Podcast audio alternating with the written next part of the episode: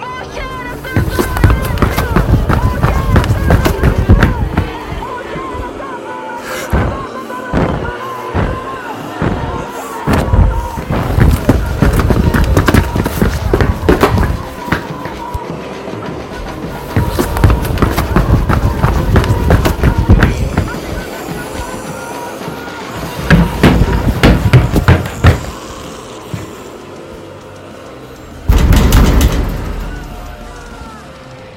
rápido.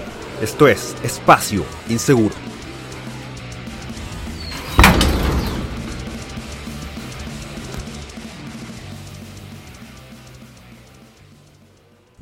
Sean cordialmente bienvenidos a Espacio Inseguro, esta instancia que tenemos donde podemos conversar sobre cómics, películas y otras tonterías sin la mordaza de la corrección política. Soy Enzo Mutante y hoy estoy solo. Sí, básicamente solo. Eh, mi compañero de transmisiones, Gran Torino, eh, no estará presente por ahora. Al menos no hasta un especial que tenemos en mente. Y después retornarán las cosas a la normalidad.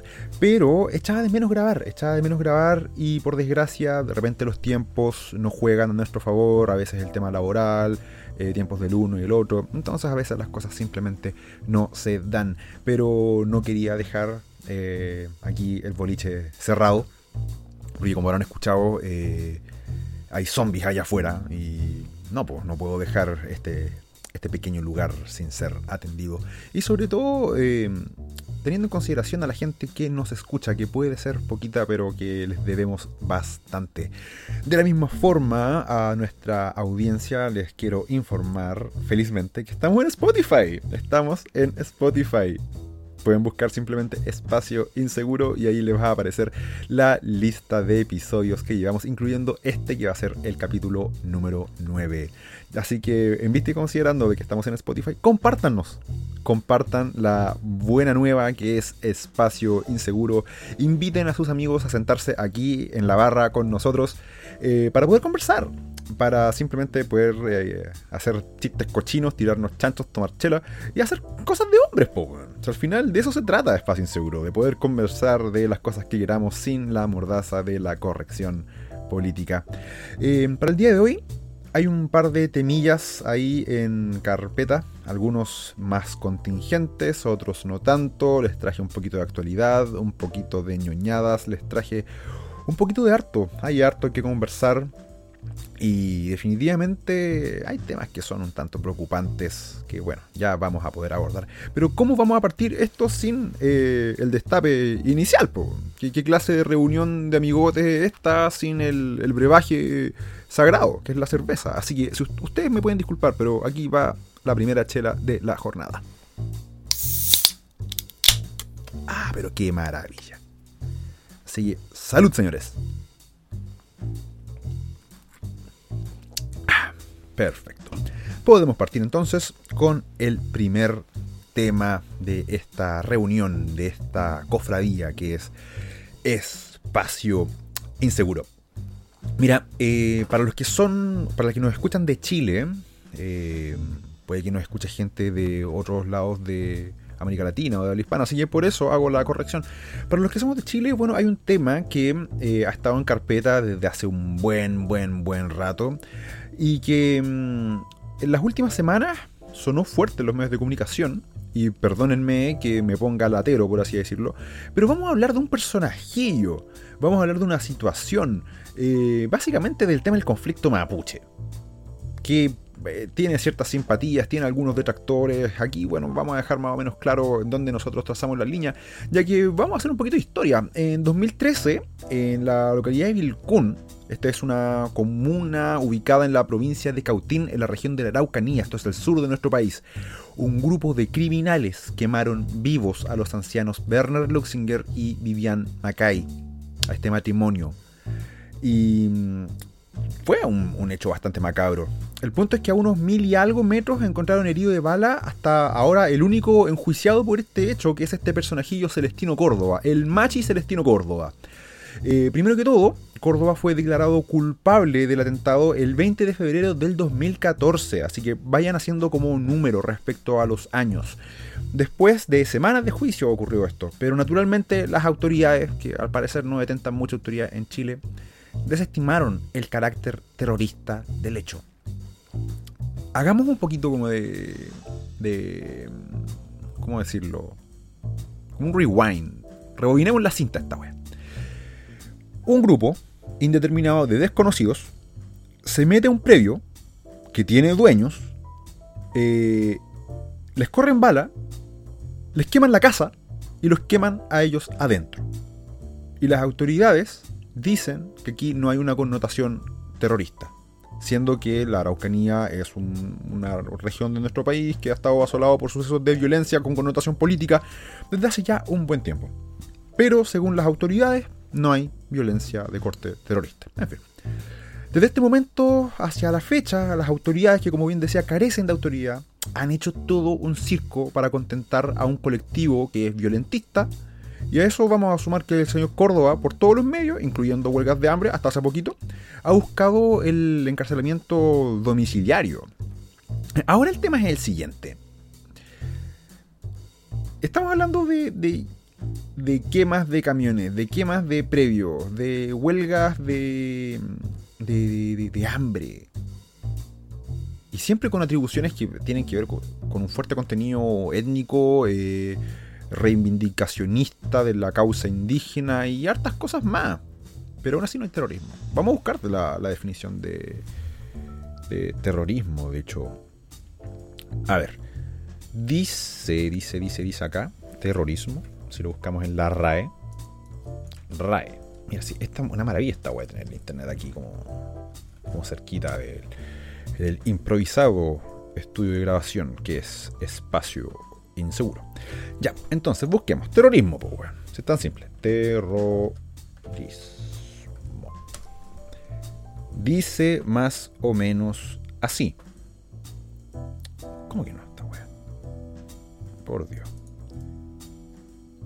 Busco la rara la palabra terrorismo y no me sale. Mira lo que son las cosas. Pero en fin, para eso siempre hay otros recursos que podemos usar para poder desenmarañar todo, todo este, esta trama que tiene que ver con el señor Celestino Córdoba.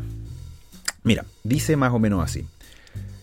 En un sentido amplio, terrorismo es básicamente el uso intencional de la violencia em, para, para, propósitos políticos y o religiosos. ¿Ya? Eso dice Wikipedia al menos. Entonces, si estamos hablando de un conflicto que en, las quemas de camiones, en, lo, en el amedrentamiento a, gente, a dueños de predio, encontramos panfletos con alusión política, al tema del Gualmapu, la nación mapuche y cosas por el estilo, hay una violencia intencional que es de corte político. Pero según la autoridad no hay terrorismo. Bueno, en fin, yo qué sé, yo soy un facho pobre. Ahora, eh, em, como mencionaba, está el tema de la huelga de hambre del señor Celestino Córdoba, llevaba más o menos como 100 días en huelga de hambre. ¿ya? Y después amenazó con que iba a ser una huelga seca, es decir, que no va a tomar agua. Entonces, todo un, un circo. Y las autoridades, este circo, ya que hablamos de ello, determinan que el señor Córdoba, machi, mágico, todopoderoso, alabados sean los dioses árboles, puede ir a su rewe por 30 horas. Es decir, que este personaje que está encarcelado, en efecto está encarcelado, le van a dar 30 horas en algún día aún por determinar para ir a su comunidad, a su rewe. ¿Ok? Y esto es eh, algo natural, algo obvio, porque él tiene que ir a recargarse de sus poderes mágicos, eh, de sus cosas, hacer cargo de sus ministerios espirituales, es como que yo, por ejemplo, no sé, eh, tuviese el caso de un cura pedófilo que afila a cabros chicos. Yo lo tengo preso. Y el cura dice que no, que él tiene que, por sus asuntos religiosos, él tiene que volver a su comunidad, a su congregación de cuando en cuando. Yo no lo sé, o sea. Está el reino de los locos, weón. En fin, pues, Ahora, naturalmente, se llega como, como este acuerdo donde el hombre puede ir eh, a su rewe, etcétera, etcétera, etcétera. Y empiezan a salir distintas declaraciones. O sea, tenemos este personaje al Mico de. Mira, sí, es un poco gracioso el apellido. Este hombre Mico de mm, el, ¿cómo se llama cuestión? El Instituto Nacional de los Derechos Humanos o algo así, porque todos sabemos que derechos humanos hay para ciertas personas nomás, pero bueno, al matrimonio Luxinger-Macay no tienen derechos humanos, total, eh, los viejos deberían ser probablemente fachos, weón, nietos de colonos, weón, entonces no tienen derechos humanos, da lo mismo, están muertos, a su familia que le aparte un rayo, importa todo un carajo, pero el señor Córdoba naturalmente tiene ahí al, buen, al bueno Nico y al Instituto de los Derechos Humanos y a toda la maquinaria del Estado. Porque, por ejemplo, aquí, esta amable señora Carla Rubilar, ministra de Desarrollo Social, esta mujer tan simpática que de repente sale la tele, que tiene como carita laucha, dice, es ingenuo pensar que cualquier acuerdo que hubiéramos logrado podría dejar contento a todo el mundo. Pero este acuerdo nos permite destrabar el camino que debemos recorrer en la Araucanía. ¿Me estáis weyando? A ver. Hace poco, por ejemplo, un grupo de comuneros se tomaron de forma violenta una municipalidad donde la dejaron para la cagada, porque todas estas tomas terminan en vandalismo y se hace presente la fuerza pública apoyada por gente de la comunidad de dicho municipio para desalojar a estos violentistas.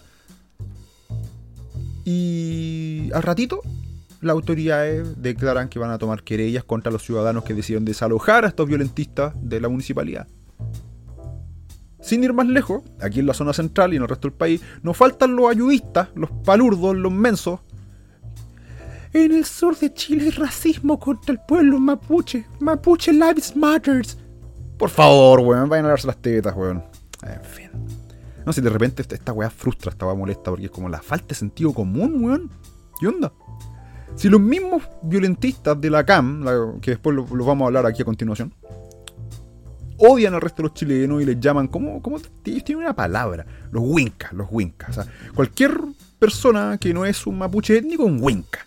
Yo soy un winca, probablemente tú que me escuches eres un winca. Cualquier persona que tenga dos apellidos hispanos, como el 90% de Chile, es un winca, weón. En fin, pues, así con las cosas. Ahora cuando se habla del llamado conflicto mapuche, hay una sigla que aparece al toque, que como yo les decía es la llamada la CAM, o Coordinadora Arauco Mayeco. Esta se funda en febrero del 98 tiene presencia en el sur de Chile y sus brazos armados, los órganos de resistencia territorial, los ORT, los orto. Feel like a five-year-old. cuando, te, cuando te la palabra pico y te caes de risa. se han adjudicado distintos atentados, pero ojo que es importante hablar también de un señor Elector Yaitol, que tiene un pasado en el Frente Patriótico Manuel Rodríguez. ¿Sabes? Compadre, un terrorista a todas luces, un exterrorista. Y que en 2018 viajó a Venezuela, donde se reunió con dirigentes del gobierno de Maduro, entre ellos Diosdado Cabello, canciller de Venezuela. Este que estaba hablando del huracán bolivariano, cuando, cuando empezó a ocurrir el, temita este de, octubre, cuando el Chile despertó, donde el país se fue a la mierda, nuestra economía saltó por la ventana y cualquier ápice de sentido común fue encerrado en un baúl Así que, bueno, de esa clase de personas se rodea el bueno de mm, Héctor Yaitul, un compadre que de hecho llamó a las armas, diciendo que si era necesario había que levantarse en armas contra el Estado chileno, etcétera, etcétera, etcétera. Ahora, como digo, el tema con el, con el señor este, el Machi Celestino Córdoba es como bastante eh, peculiar porque estamos hablando que, al parecer, una persona que cometió un crimen por ser de una determinada etnia, tiene como un halo como de moralidad superior, como algo así como una cosa media divina, media mágica. Porque este hombre fue partícipe de un crimen. Mira todas las consideraciones que tienen con él. Y lo, mejor de todo son los ayudistas que lo tratan de preso político, que lo tratan a poco más de mártir, eh, más eh, maquinaria dentro de la prensa, que le han hecho todo un lavado de imagen, eh, vemos a la gente de Amnistía Internacional llamando a hacer, qué sé yo, a, hacer, a, mover el cielo, el mar y la tierra para que el, para que el señor Córdoba no se muera de hambre o de sed. No sé, estoy cagado sed, así que con permiso.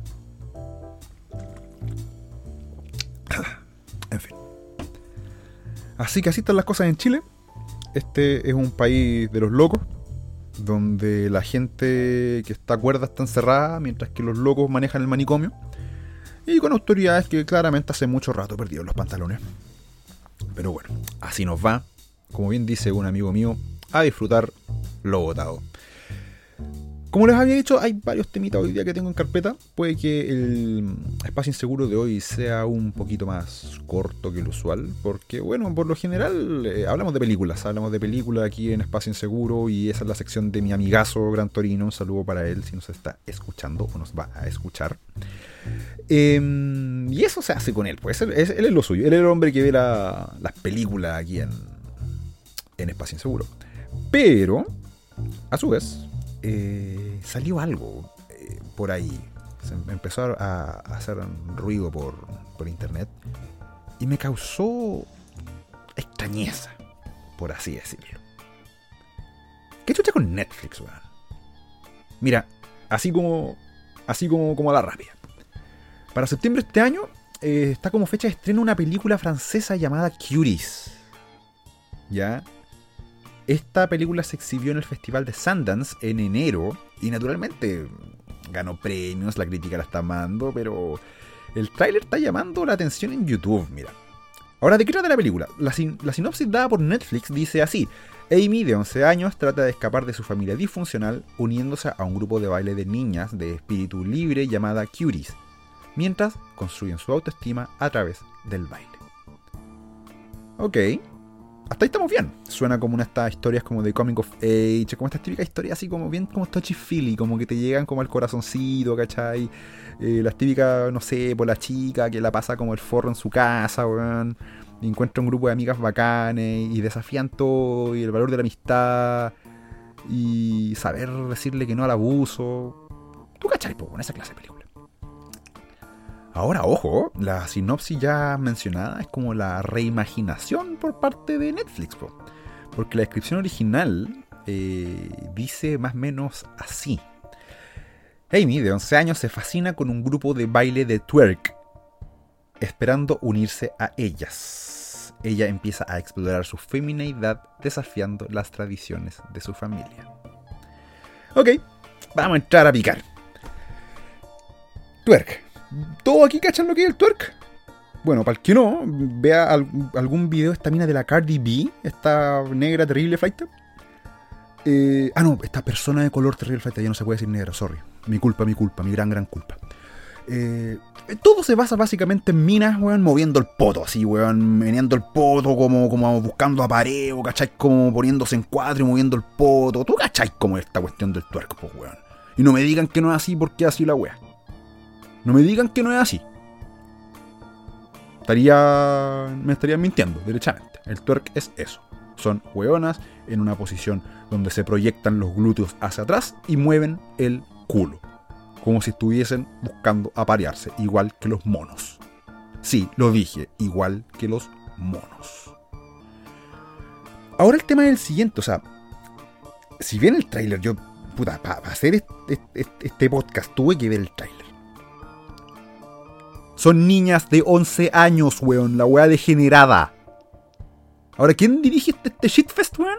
Una francesa, también afroamericana, o no sé, afroeuropea, no sé cómo se dice. Maimouna Ducouré. No sé, no hablo francés. directora francesa que obviamente en su calidad de mujer de color se le dieron todos los premios correspondientes, había por haber, de mejor directora en el Festival de Sundance. Ojo que uno de los fundadores de Sundance fue encarcelado por pedofilia. Y también reconocimientos eh, en la generación K-Plus Section de Berlín. Toda la industria fílmica parece que está tapada en enfermo, weón. Tapada en enfermo, una cosa pero... Eh, brigia. Ahora lo, divertido de todo este show es que la protagonista de, la película parece que tiene un background como musulmán. Entonces ahí viene este tema como el conservadurismo y parece que a la cabrita chica igual le, le ponen sus cachos en la, en la casa. Y ve como justo otras otras niñas así que, mueven el poto en la calle, y que se visten como, como mujeres de la vida fácil. Porque yo lo he dicho anteriormente, a las trabajadoras sexuales tengo un respeto súper grande. Eh, chucha. Entonces, eh, como que por ahí va el, tema. O sea, uno piensa con la, con la sinopsis principal de que estamos ante una película de, no sé, un grupo de niñas que baila, qué sé yo, po, Lindy Hop, ¿cachai? ¿Qué bailen? Oye, los niños bailan, loco. Desde siempre. Los niños hacen cosas de niños. Pero twerk, weón. Sorry, pero ahí yo tengo que, rayar la, valga redundancia, la, la raya en la arena. Ahora, naturalmente, la defensa por parte de ciertos sectores no se hizo esperar, y tirando argumentos así, pero para el chiste. Básicamente que esto es una historia de advertencia. Ya, sí amigo. Eh, también han dicho que son solo niñas bailando, que el problema eh, son los hueones como uno, que uno las sexualiza y que uno es culpable de ver pedofilia en todos lados. Me están weando. Relativismo moral, como siempre. estos grupos como de, feministas son súper dados al, relativismo. La culpa siempre es de uno. Uno es el enfermo, uno es el, enajenado, uno, en fin, pues yo qué sé. Em, ahora, naturalmente, eh, hay un, discurso emocional que tiene que ver con la opresiva cultura familiar, el conservadurismo, que todo esto es malo, es terrible, pero andar mirando el culo, todo bueno, muy bueno, liberador, porque están descubriendo su sexualidad. Raro, por decirlo menos. Súper raro. Sobre todo considerando que al parecer en Francia se está viendo la posibilidad de rebajar la edad de consentimiento. Entonces como que igual es, daba a pensar que justo salgan estos productos culturales. Eh, ya hace unos años atrás, eh, no sé si ustedes cachan estas charlas, las TEDx. Un montón de weas con patas, si me preguntan a mí. Sobre todo desde que 2018 empezamos a encontrar a gente diciendo que la pedofilia no es un crimen, sino que es una opción sexual. Que hay que ver a estas personas que no como criminales, sino que hay que atenderlos, que hay que cuidarles, que hay que suministrarles eh, tratamiento. Yo tengo un tratamiento súper bueno para los pedófilos, un bate en la cabeza. O un disparo en la frente. Yo creo que esos son tratamientos súper efectivos para curar la pedofilia. Pero naturalmente si uno dice esa weá, uno un enfermo, un retrogrado y un medieval. Te cachan como en la Ahora, ¿qué dijo Netflix, Esto es lo, lo divertido de todo este chiringuito. Eh, Netflix de momento, como que, a ver, oficialmente aún no sale nada, pero han aparecido ciertas capturas de pantalla en internet. Eh, ustedes se las pueden tomar con una Coca-Cola. Yo no daría como así como a pie juntillas, pero mira, de que están, están. Es como, como reza el dicho. Yo no creo en las brujas, pero de que las hay, las hay. Em, entonces, estas capturas de pantalla con respuestas súper corporativas eh, avalan básicamente, em, o más bien avalando básicamente, que entienden que toda la historia, y esto supuestamente como que una persona eh, escaló, escaló, escaló hasta llegar como al, ¿cómo decirlo? Al, al servicio al cliente de Netflix. Y dicen como que... Mm, entienden que todas las historias no pueden apelar y ser del gusto de toda la audiencia y que por eso buscan diversidad en el material que promueven. Me encanta cuando salen con estas palabras huevonas, Diversidad. Ahora, también hay dentro de este, de este thread hay una captura de pantalla que expone al servicio al consumidor de Netflix bajo la siguiente pregunta. ¿Ustedes apoyan la pedofilia? La respuesta fue una wea súper tibia diciendo, y cito, no podemos realmente comentar al respecto. Pero si bien creemos en las libertades creativas, en Netflix respetamos a todas las religiones, culturas, tradiciones y valores. Mm. Iglesia Católica llama Netflix, le están quitando el título. Nada más que decir. Entonces, tenemos este escenario, tenemos este show, este shit show más bien, de niñas de 11 años moviendo el poto haciendo twerk. Pero el problema es, uno, o la gente que pone en alarma esta weá, que los pedófilos somos nosotros, que vemos pedofilia en todos lados, que el baile no es el problema. No, el baile no es el problema. No es el problema que, por ejemplo, si tú miras un video de rap o de hip hop o lo que sea, ¿cachai? Y veías ahí a las nerds del Bronx moviendo el poto así, weón, en señal como de apareo, frotándose con el paquete del, del niga que canta rap. Canta en el sentido súper laxo de la palabra canta rap. Pero esa weá no tiene ningún contenido sexual, soy yo el que imagina weá. No sé, weón. Esta es como, como, es como en, la película, en la segunda de los Locos Adams, cuando Homero Adams junto con la familia van a la comisaría a buscar, a poner la denuncia de que la Debbie raptó al, tío Lucas. Y Homero da como todo un... ¿Cómo decirlo? O sea, el buen enumera, ¿cachai? Como los cargos. Dice, como tiene que llevarse presa esta mujer como por secuestro. Se llevó a mi hermano a vivir en una casa en Malibú. donde tienen sexo constantemente y la weá. Y el Paco lo mira con cara como, ¿qué? Weón, ¿por qué, qué es esto? ¿Cachai? Y como que se mofan. Y Homero dice, ¿acaso el mundo se volvió loco? Y esa misma pregunta me hago yo, weón. ¿Acaso el mundo se volvió loco? O sea, el culpable, los culpables somos nosotros. La gente normal. Por Dios, weón. Por Dios. Ahora, vamos a hacer como un, un nexo, por así decirlo, entre temas. Porque esto también viene relacionado con la gente que hace esta defensa de, de esta expresión, de esta libertad, De, la libertad de las niñas de 11 años a menear el culo en ropa indecente. Pobres niñas, weón. Dejen de sexualizar a las niñas. Dejen de sexualizar a los niños, weón. Paren. Pero, en fin. Relacionado con el tema anterior, hay un anime, eh, bueno, basado en un manga, obviamente, que se ha vuelto como. La, la protagonista se ha vuelto como el némesis de las feministas de Twitter. Y estamos hablando de una chica que se llama Hana Usaki, o Usaki-chan, como le dicen, eh, de un manga que se llama, que se llama um, Usaki-chan wa Sobaitai, o algo así como Usaki-chan quiere salir a pasear o pasar el tiempo o a dar una vuelta como hangout, ¿cachai? Y la trama es súper mensa, weón. Eh, es la historia de Hana Usaki, una niña de 19 años que es como súper hiperactiva, que va a la universidad y que pasa todo el día molestando a su amigo, a su senpai, que es como unos cursos, eh, como dos cursos mayores que ella. Ahora, claro, eh, la protagonista tiene un rasgo súper puntual. Tiene las medias tetas, weón. tiene el feroz par de tetas, weón. Y es como súper menudita, ¿cachai? Tiene un par de melones, weón. Ahora, como efectivamente es una chica menudita y con curvas, llama la atención de los hombres, obviamente. Además, eh, el manga y el anime está lleno de, de, tropes, como de, ¿cómo decirlo?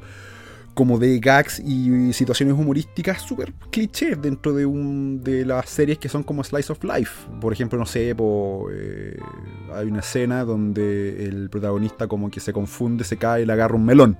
¿Cachai? Como esa clase de weá. Es humor, es humor.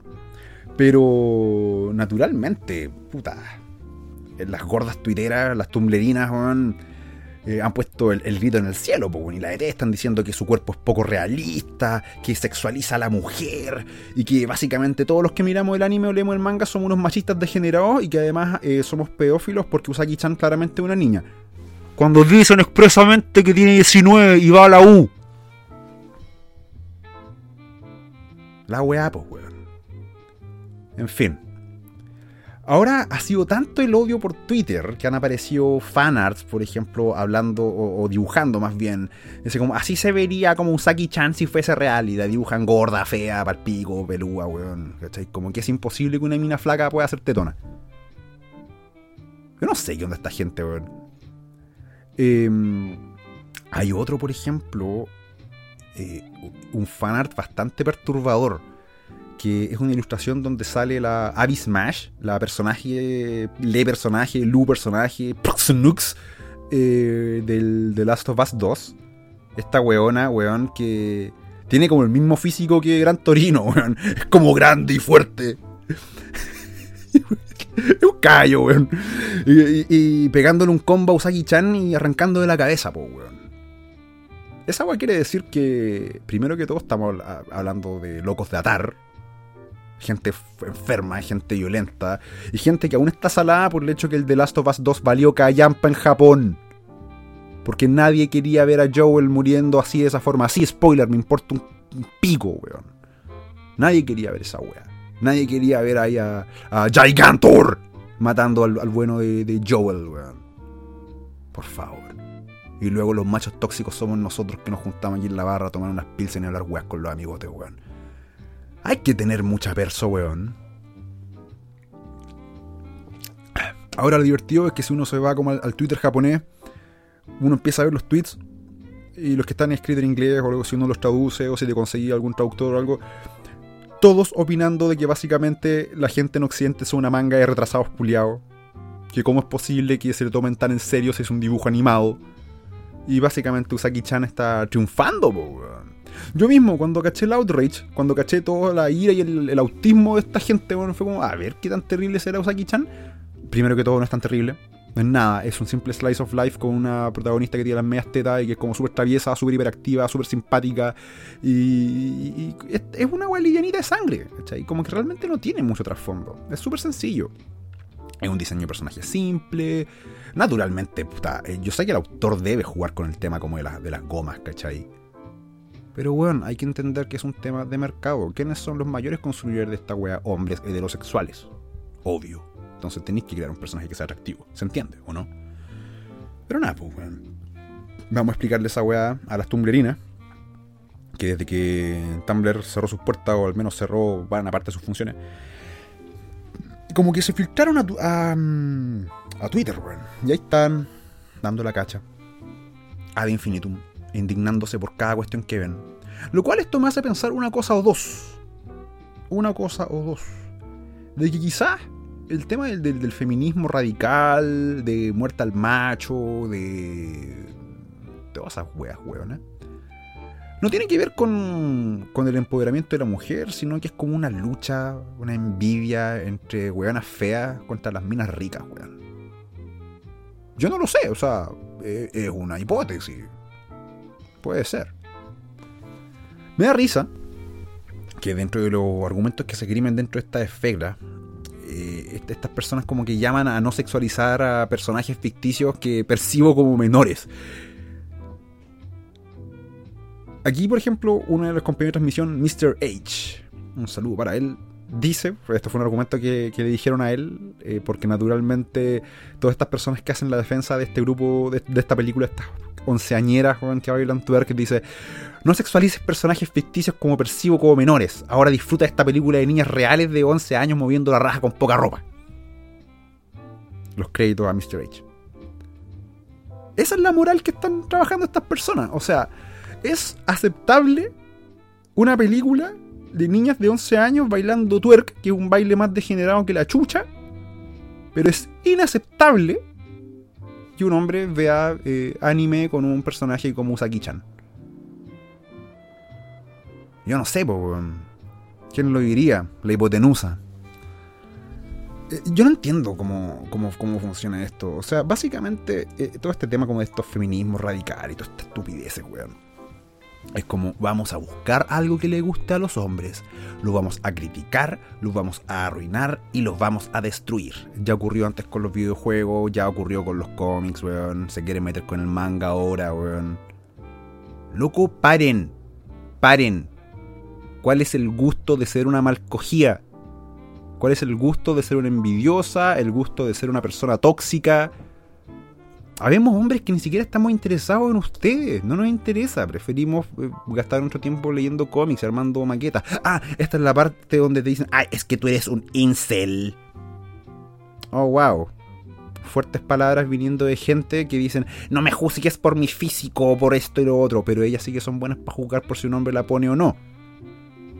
Mira, ¿quién lo diría? Realmente este el mundo al revés, weón. Bueno, como bien dice mi amigo Panchito Carcino Matoy de mí, en todo con la concha se queda lo mismo. Son necesarias estas pausas de repente como para, para, refrescarse. Así que yo les digo, así como un consejo, que cuando escuchen Espacio Inseguro, agarran su brebaje de preferencia, sobre todo si están tranquilos en su casa, no manejando, porque manejar y tomar es una pésima combinación. Pero destápense una pizza, ¿no? Destápense una ale ahí, siéntense, weón. Pongan los pies para adelante en la mesa, sáquense las tillas, weón. Relájense, relájense. Espacio inseguro es eso, weón. un espacio de distensión, de relajo, de encuentro, de conversación entre amigos. Y por lo mismo, les invito a que le pongan el me gusta en Spotify, eh, compartan en sus redes sociales Espacio Inseguro para que después nos funen, porque qué sé yo. ya, no importa. Pero háganlo, compartan esta weá. Que la gente escuche Espacio Inseguro, que propongan temas, que hablemos de cosas, weón. al final se trata de eso, de conversar, de pasarlo bien. Y de añorar otros tiempos cuando tú podías hacer estas cuestiones. ¿O acaso no se acuerdan que antes, por ejemplo, no sé, hace como 10 o 15 años atrás, cuando tú leías cómics o veías manga, tú leías algún raro, ¿cachai? Pero tu hobby era sacrosanto, nadie se metía con él. Porque todos los normies estaban afuera, ¿cachai? Todavía no estaba esta masificación de las cosas, no estaban estas películas, no estaban los Avengers ahí, weón, de moda, ¿cachai? Entonces todos los normies estaban pescando otra weá. De repente te wean. Pero tu hobby estaba sagrado, estaba inmaculado, porque la industria entendía de que tú eras el cliente. Y como cliente vos poníais las lucas. Y como tú eres un hombre heterosexual que pone las lucas en, en la historia, en la industria, te, dibujan historias de acción, te dibujan guas con minas ricas, buenas bacanes, weón, y, todas esas cosas geniales, Cosas que se han perdido. Hablando de cosas que se han perdido, hay gente que ha perdido pega. Pero esto de estos casos donde no me, no, me entristezco, weón, porque es más gente que se lo merece. Semanas atrás eh, hubo una masacre en Warner Bros. Más de 600 personas perdieron su empleo.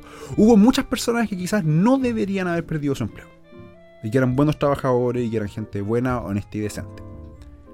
Pero en los departamentos de DC Comics, la dicen que fue una carnicería, así un baño de sangre.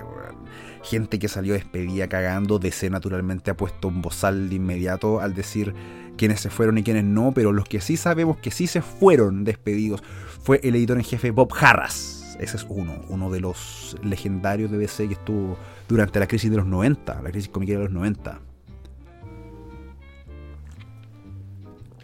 Así que Bob Harras, adiós. Pero no, me quiero detener en, Bob Harras. Me quiero detener en Andy Curry, que fue eh, editor de la prestigiosa línea Vértigo de DC Comics. La prestigiosa línea Vértigo que nos trajo títulos increíbles como Preacher de Garth Ennis, que nos trajo Hellblazer. Para quienes no conozcan a Hellblazer por nombre, es eh, la historia del bueno de John Constantine, que después se hizo una película con Kenny Reeves eh, del mismo nombre, Constantine. Em, ahí tuvo varias encarnaciones. Eh, fue escrito por Jamie Delano, por el mismo Garth Ennis, como decía. Y mm, básicamente ahí tuvo un run bastante largo. Otras historias buenísimas. Eh, de MZ también, de Brian Woods.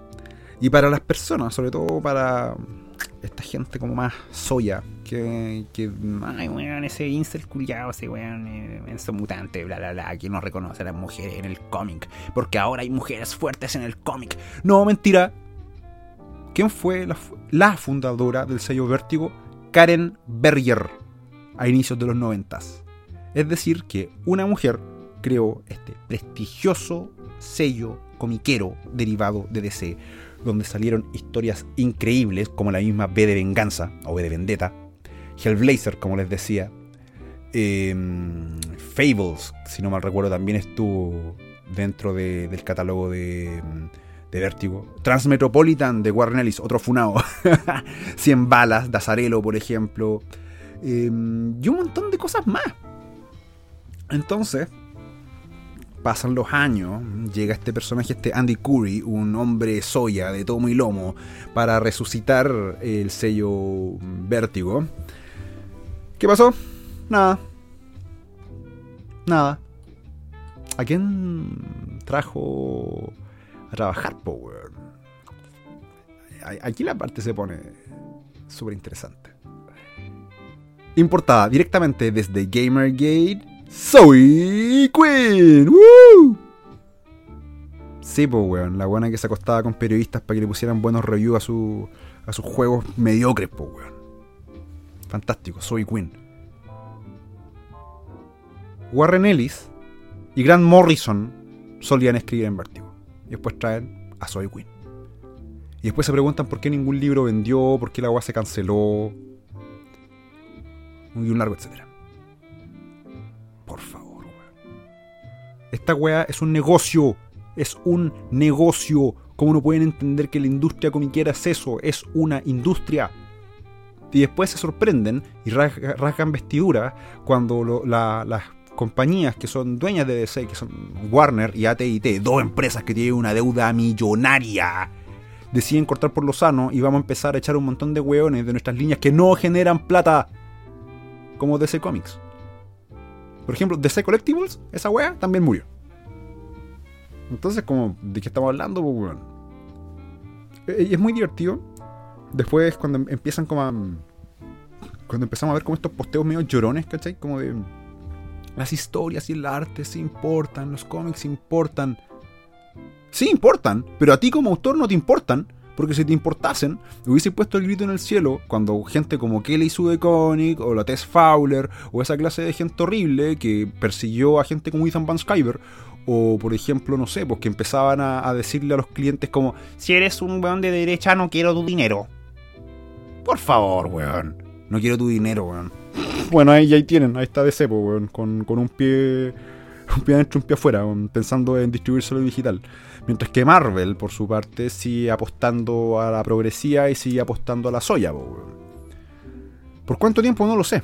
Y me extraña que el ratón Miguel aún no haya bajado del Olimpo a decir como, ¡Ojo! ¡No me están dando dinero!